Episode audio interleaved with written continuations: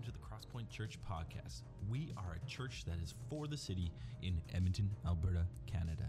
We are passionate about helping people become fully devoted followers of Jesus. So, if you're just joining us for the first time, we would love for you to check out our website, thecrosspointchurch.ca. There you can find ways to connect with us and see what's happening at Crosspoint. Now, let's listen to this week's Sunday message.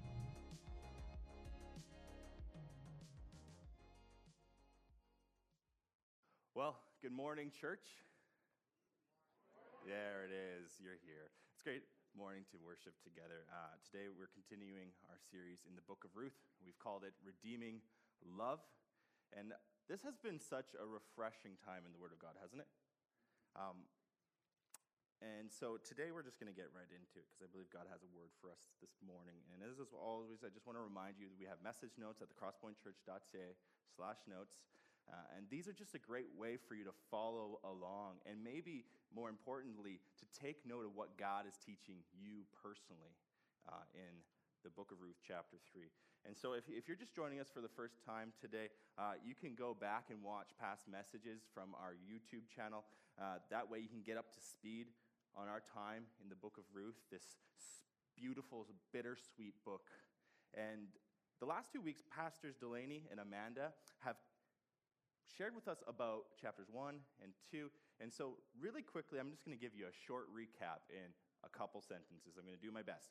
So, there's this Israelite woman from Judah named Naomi who lives abroad with her husband, sons, and their local Moabite wives, Ruth and Orpah. Then disaster strikes, and Naomi's husband and sons die, leaving the three women widows. And so, overwhelmed by grief and poverty, Naomi decides to return to her hometown, Bethlehem. And despite Naomi's best efforts to cut her daughters loose, Ruth insists on going with her. And so, when they arrive in Bethlehem, it's harvest time, and driven by their hunger, Ruth goes to glean in the fields of Naomi's distant relative, Boaz. It is then that Ruth encounters the fantastic favor of a noble man. And so, what did we learn in the last two weeks? Well, we learned this. In chapter one, we meet Naomi in her grief, her hopelessness, and her despair. But we established that no matter the circumstances, the despair, and the brokenness of a situation, God is working in and through his people to fulfill his promises. Amen? And then in chapter two, we see God at work through Boaz's radical generosity. Why? Because God has just been so good to him. Even in the dark days of the judges, Yahweh is extending his unrelenting and boundless love to his people. To those who do not deserve it, as Amanda told us, those who cannot earn it, and those who are far from him. That is the gospel. That is the good news that we now know in Jesus Christ, right? And so, throughout this story so far, the Hesed of God is being revealed to us this surprising and wonderful loving kindness of God towards his people. And now, if you think you've heard enough about the love of God in this series so far, well, buckle up. We're not done yet. We're going to talk more about not only the breadth of God's love for you, but the depth of it and how deep and mind blowing it is this morning. So, my hope is this for you this, today that you would just know how expansive the amazing love of God is for you. And not only will it change your life, but you will find rest in this unchanging truth. God loves you. And when God says he loves you, his saying, his speaking is his doing. And he will always do what he says. And so, in his great love for you, he is constantly working toward your ultimate good and for his eternal glory. And so, I want you to know this deep down in your bones today. I want to sink deep. And so, uh, I've uh, titled this message Transforming Love, because that's what God's love does to us. But what does transforming love even look like? Well, we get a glimpse of it here in chapter 3.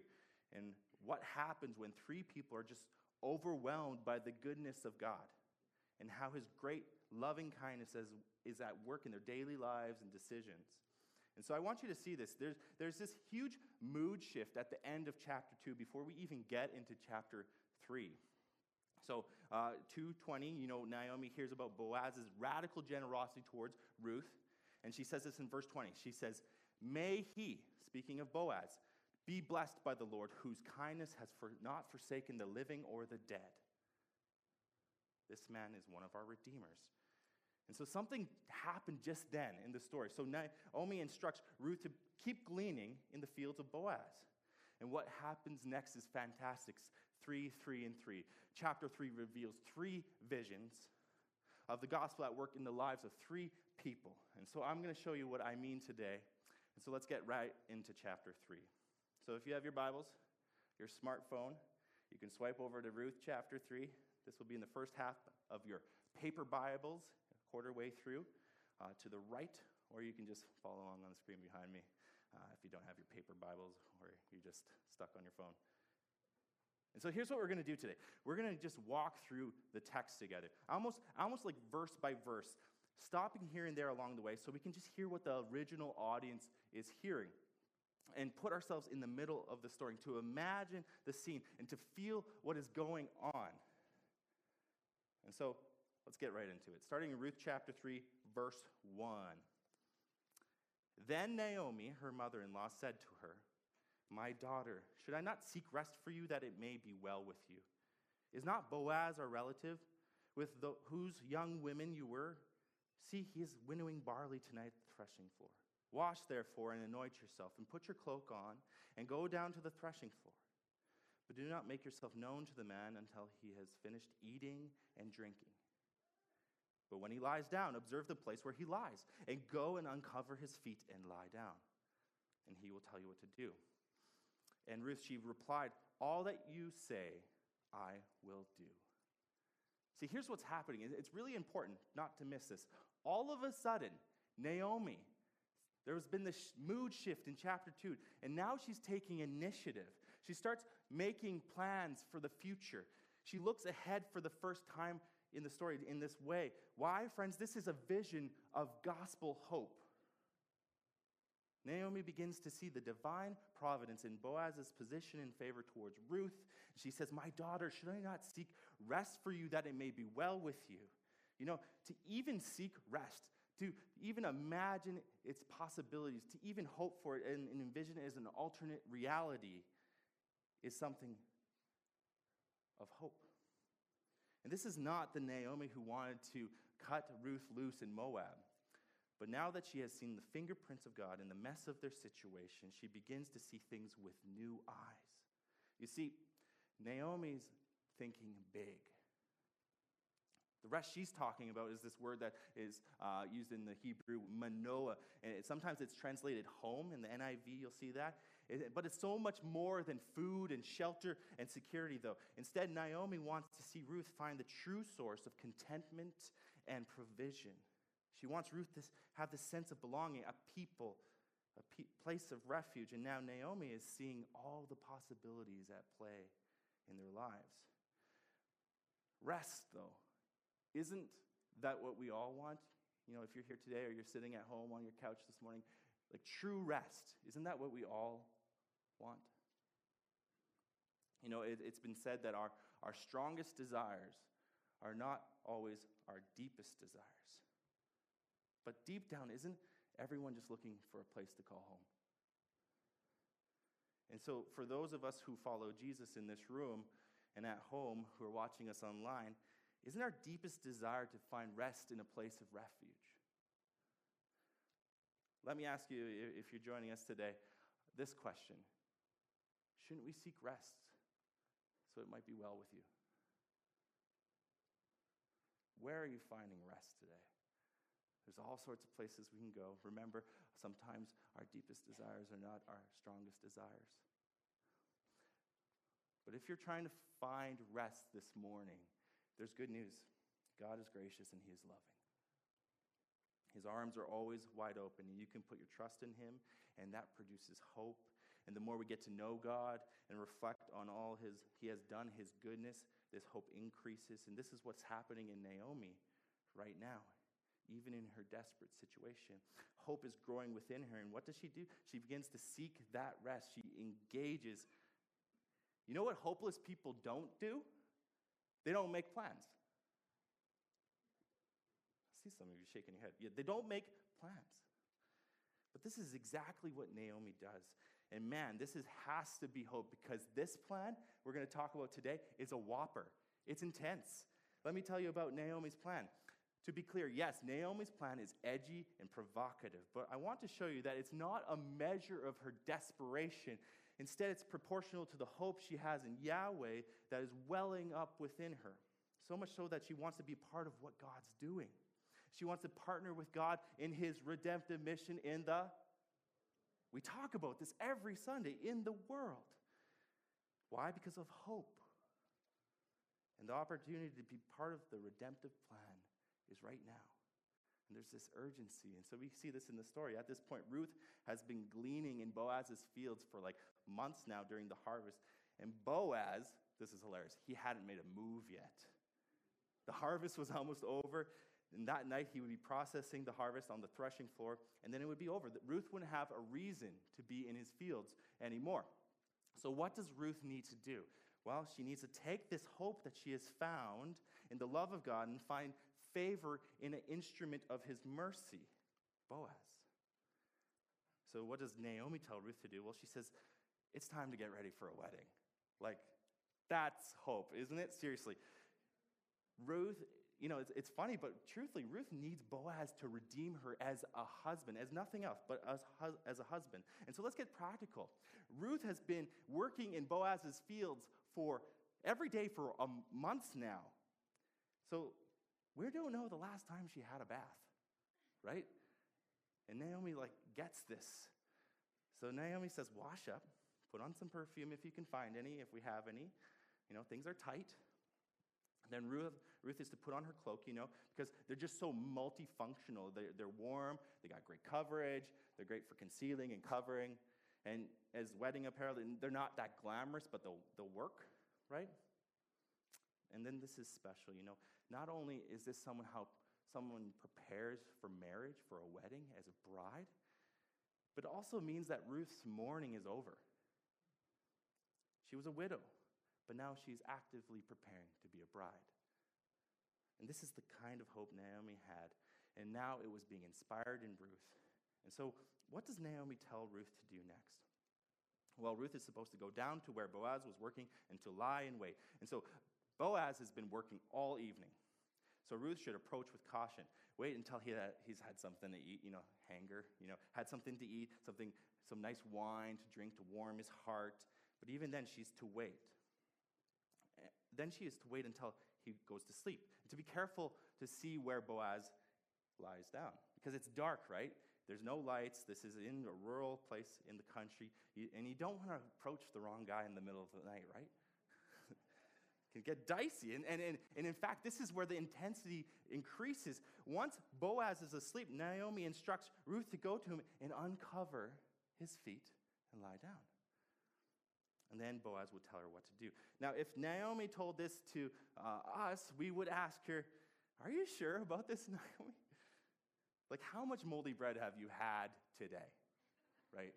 Because this plan, it's a whopper. It has to be hope. But you got to love Ruth what does she think of these instructions? She's like, I'll do everything you say, Naomi.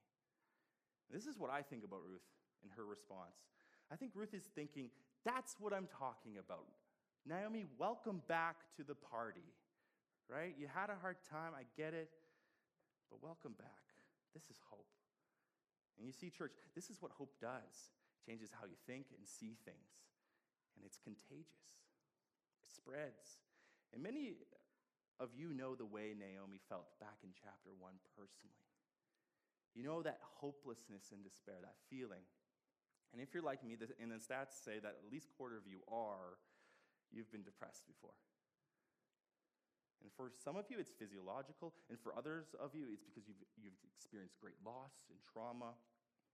And usually, you know, it hits me every year around this time when it gets dark. Do you feel that?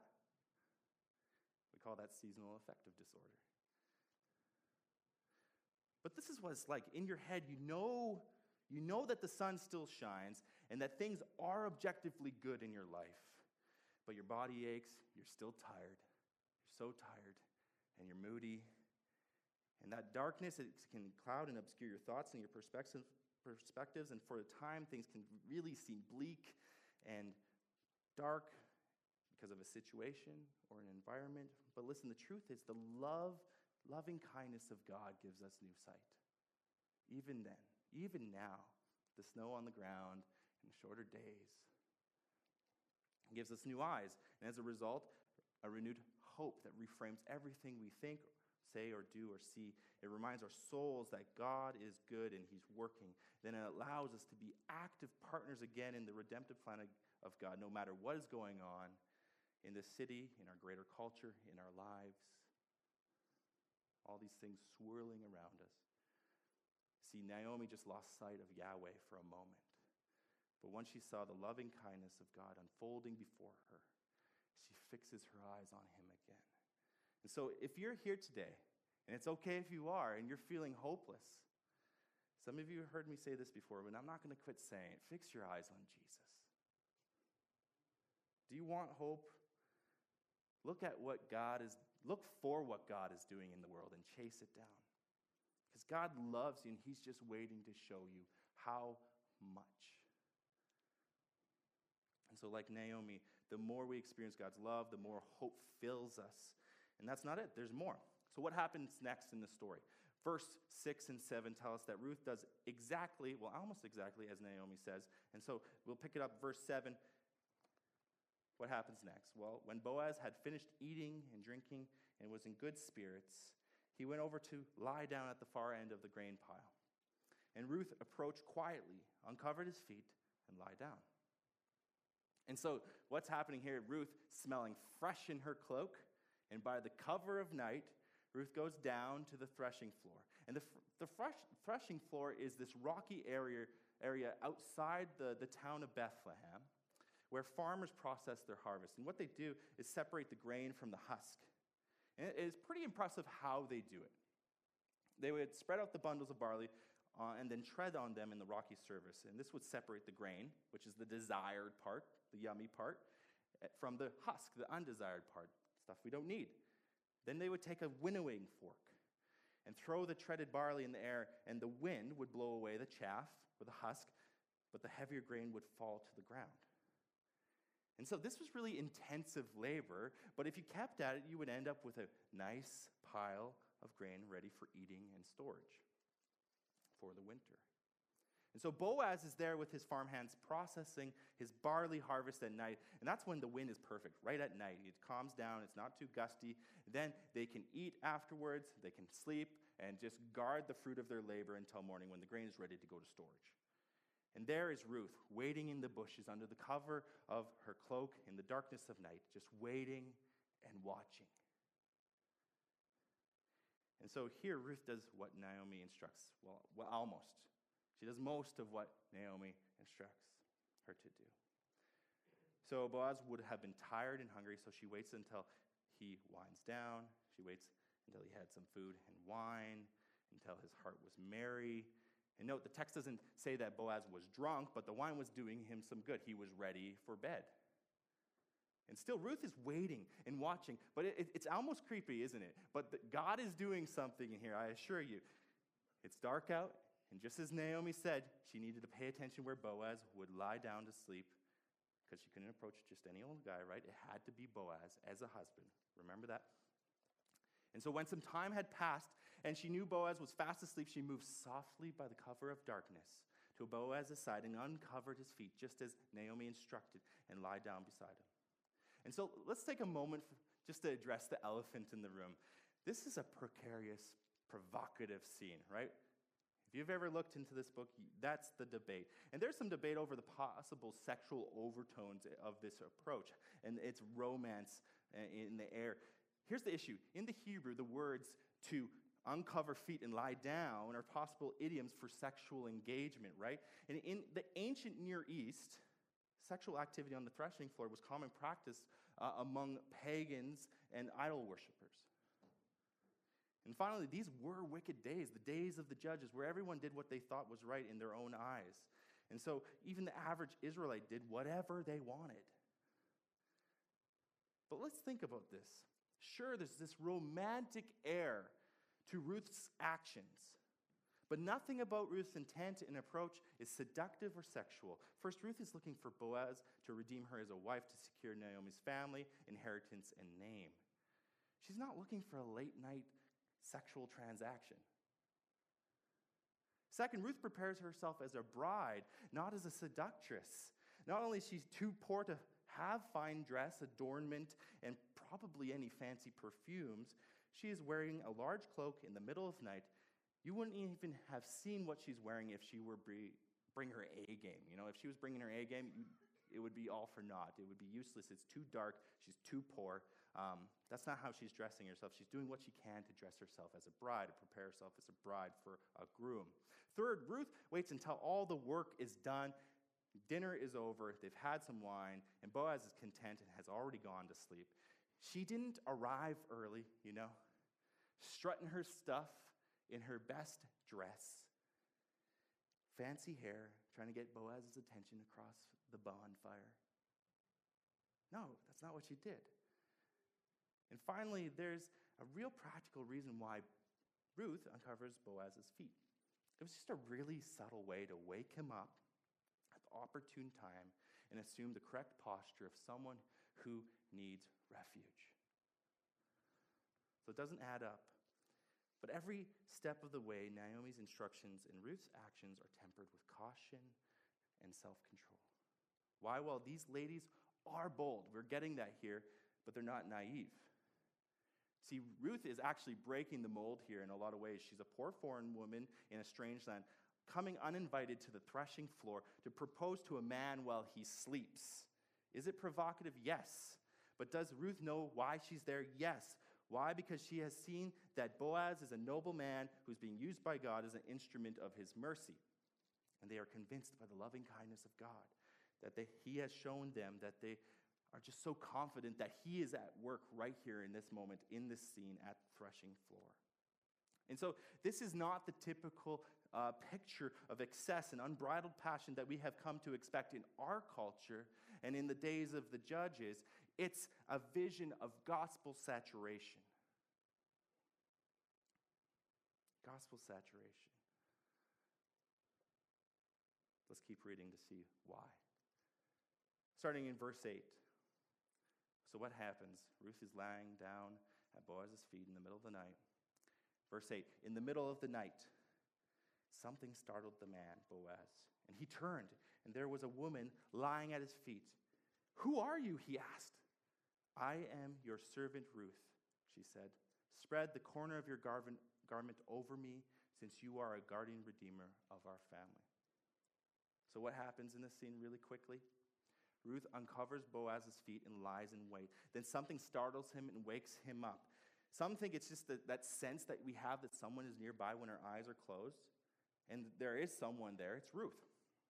But also at nighttime, you know, the wind is blowing through the hills, it's getting cold. Boaz and Ruth have their, both have their cloaks on, but Ruth has uncovered Boaz's feet. And all it takes is one little breeze across his shins, and Boaz is in Chillville, right? You feel that. It's like when my wife comes into bed with her icicle feet and it's instant ice town. Mm. Subtle. So naturally, Boaz jerks awake and he's all disorientated and he sees this woman's silhouette at his feet. And it's, it's naturally, it's, it's, you expect it. It's startling, unexpected. What is happening him? So you can just imagine, who are you? Or maybe he's like, who are you? No, it, we have to imagine. But that seems like a reliable question for the situation. And this is the question we're all asking from the beginning, aren't we? Who is Ruth? We have this bizarre plan, this sketchy nighttime scene, and we're wondering where this is all leading. And you know, if you've read Genesis, it's not always PG, so this can go one way or another. So we're asking ourselves who will Ruth be in this situation? The worthy and noble woman or the desperate, anxious, needy immigrant from Moab? And then it's interesting, the threshing floor the, is a common theme of separation in the Bible. Its imagery is often referred to as a picture of judgment the righteous from the unrighteous, the wheat from the chaff. In the Gospels, John the Baptist, Jesus' cousin, tells us that Jesus will baptize us with the Holy Spirit and fire. And his message is this the Lord is gathering a wheat harvest, but the chaff will be burnt up. Those who are moved by his Spirit will be gathered to him, and those who are, are not face their own destruction. And so, in this sense, the threshing floor really is not a safe place. There is inherent risk, both now and eternally. It separates the righteous from the unrighteous, but it's also this place of refuge and gathering. The kind of hope that Ruth has is not without risk there at the threshing floor. And in the same way, doing what is right and trusting God is not always safe. Sometimes doing what is right is uncomfortable, it's unpopular, it goes against the current and the grain of our culture. And so Ruth does not play it safe. She does not stay home and starve. So, who is Ruth? And so, in the story, this is where Ruth goes rogue and improvises, and we're just so glad she does, right? She's not even supposed to answer Boaz. Naomi instructs her to wait, and then he will tell her what to do. Instead, Boaz instinctively asks her, Who are you? Who is this woman? And Ruth does not disappoint. And so, at significant risk to herself, Ruth communicates two very subtle yet clear messages. First, she refers to Boaz's very own words from chapter 2, a common phrase that suggests marriage, relationship. Spread your wings over your servant. You see, a bridegroom would spread the edge of his garment or cloak over the bride to indicate that she has taken refuge with him in the protection of his marriage vow. Second, she refers to herself as his servant, but she did it just as she did in chapter 2. But this time she uses a slightly different variation of the word servant. She says that she is his servant, ama, which suggests relationship, not just service. And this is the best. You know, only Ruth could do this. In chapter 2, Boaz is amazed by Ruth. Then he blesses Ruth and prays that the Lord of Israel, who, under whose wings she has sought refuge, will reward her for all that she has done for Naomi. And now, using Boaz's own words, she is telling him that he can be the answer to that prayer. It doesn't get better than that. And so you might call this guts, which it is, or entitlement, which it could be.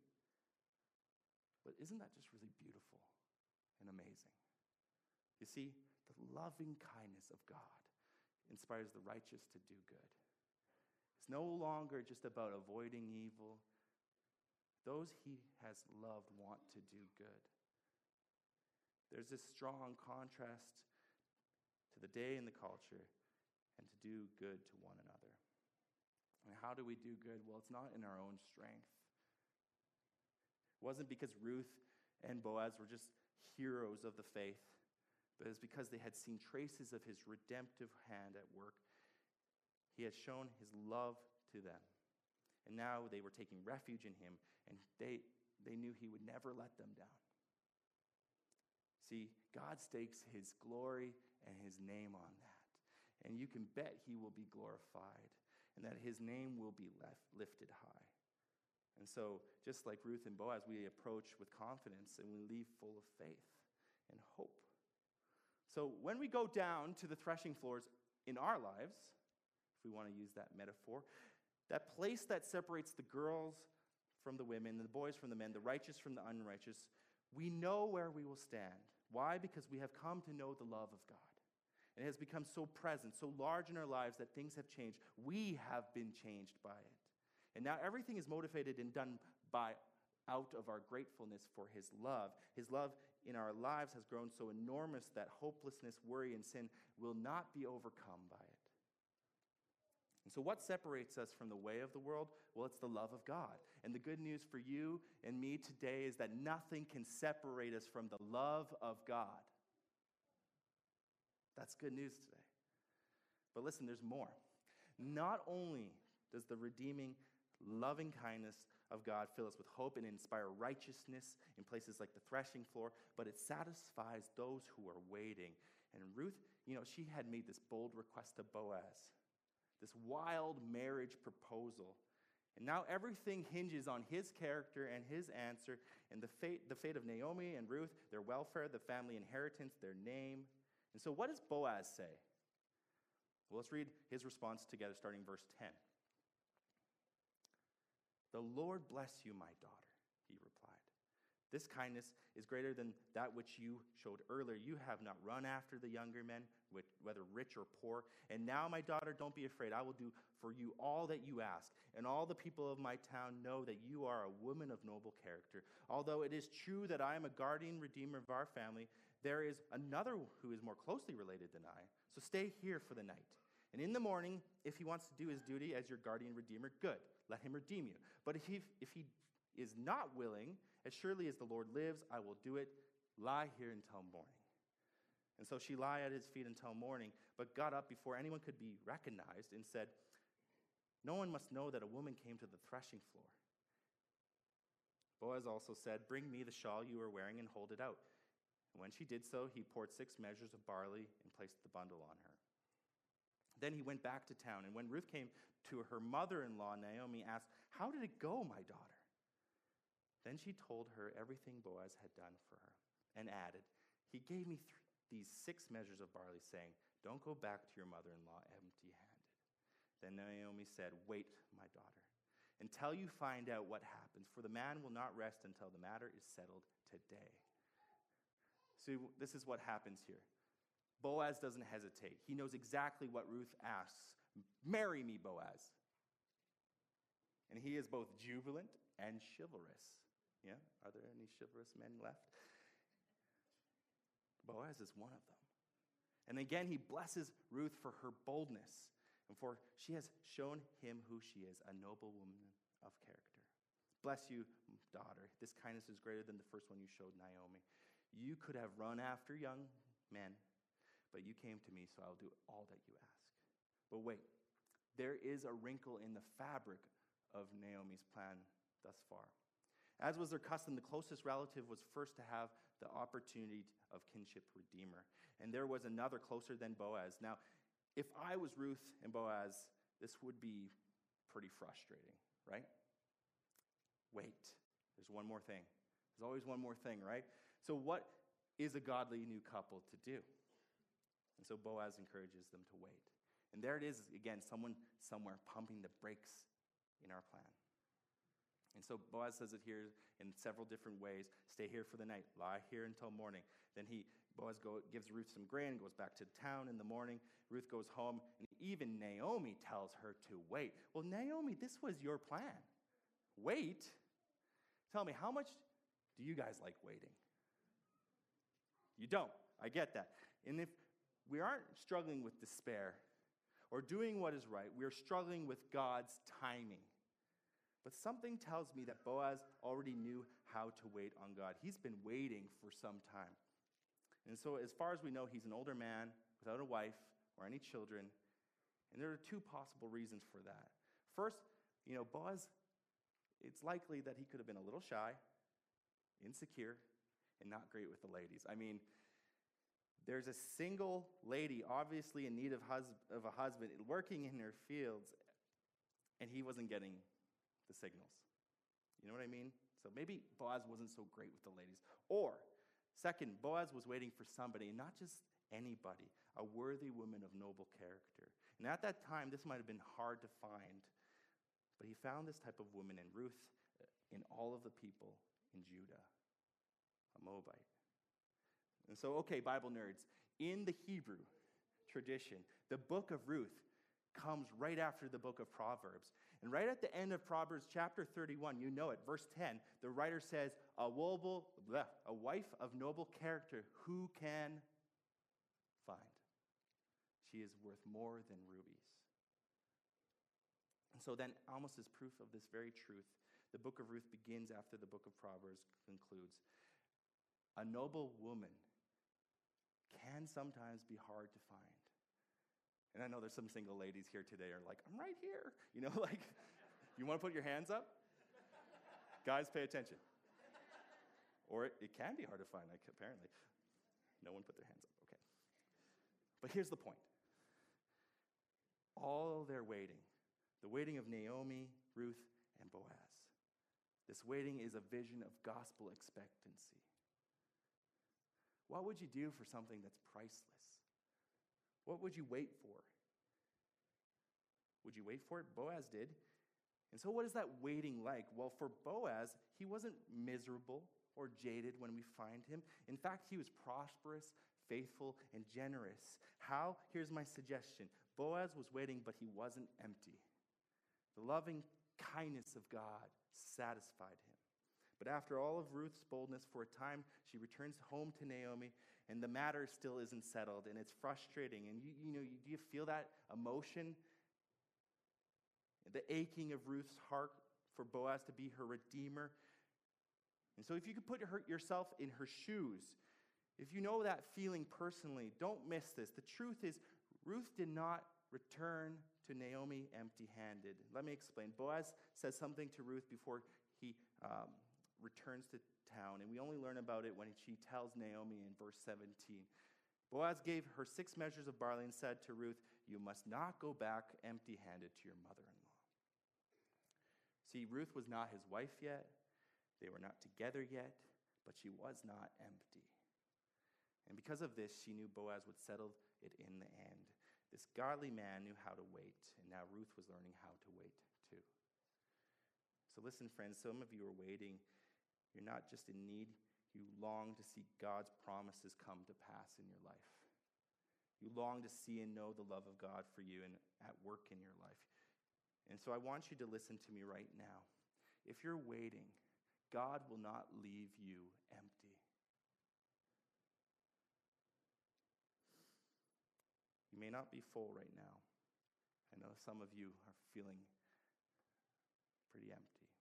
It's getting pretty low but he will not leave you empty. And that's not it.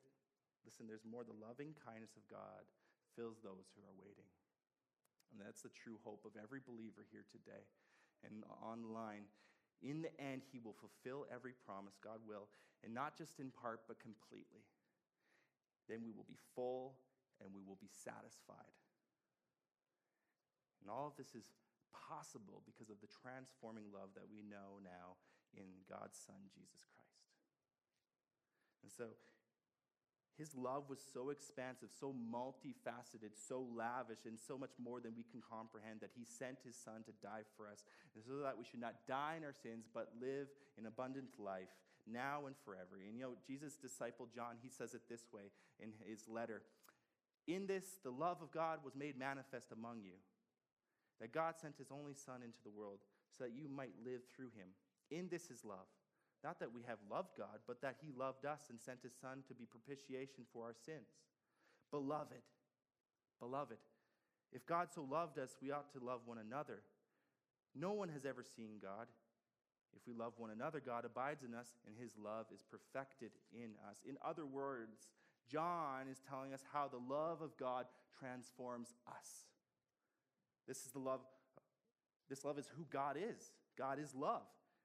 This love is how we know God. It changes us, and through us, it changes others. They know His love. And so today, my encouragement to you is to remain in that love.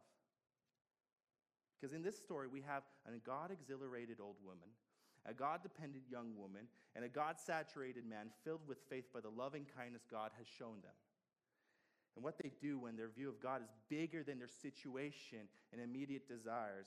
This is what happens when the story of God's goodness towards his people becomes your story.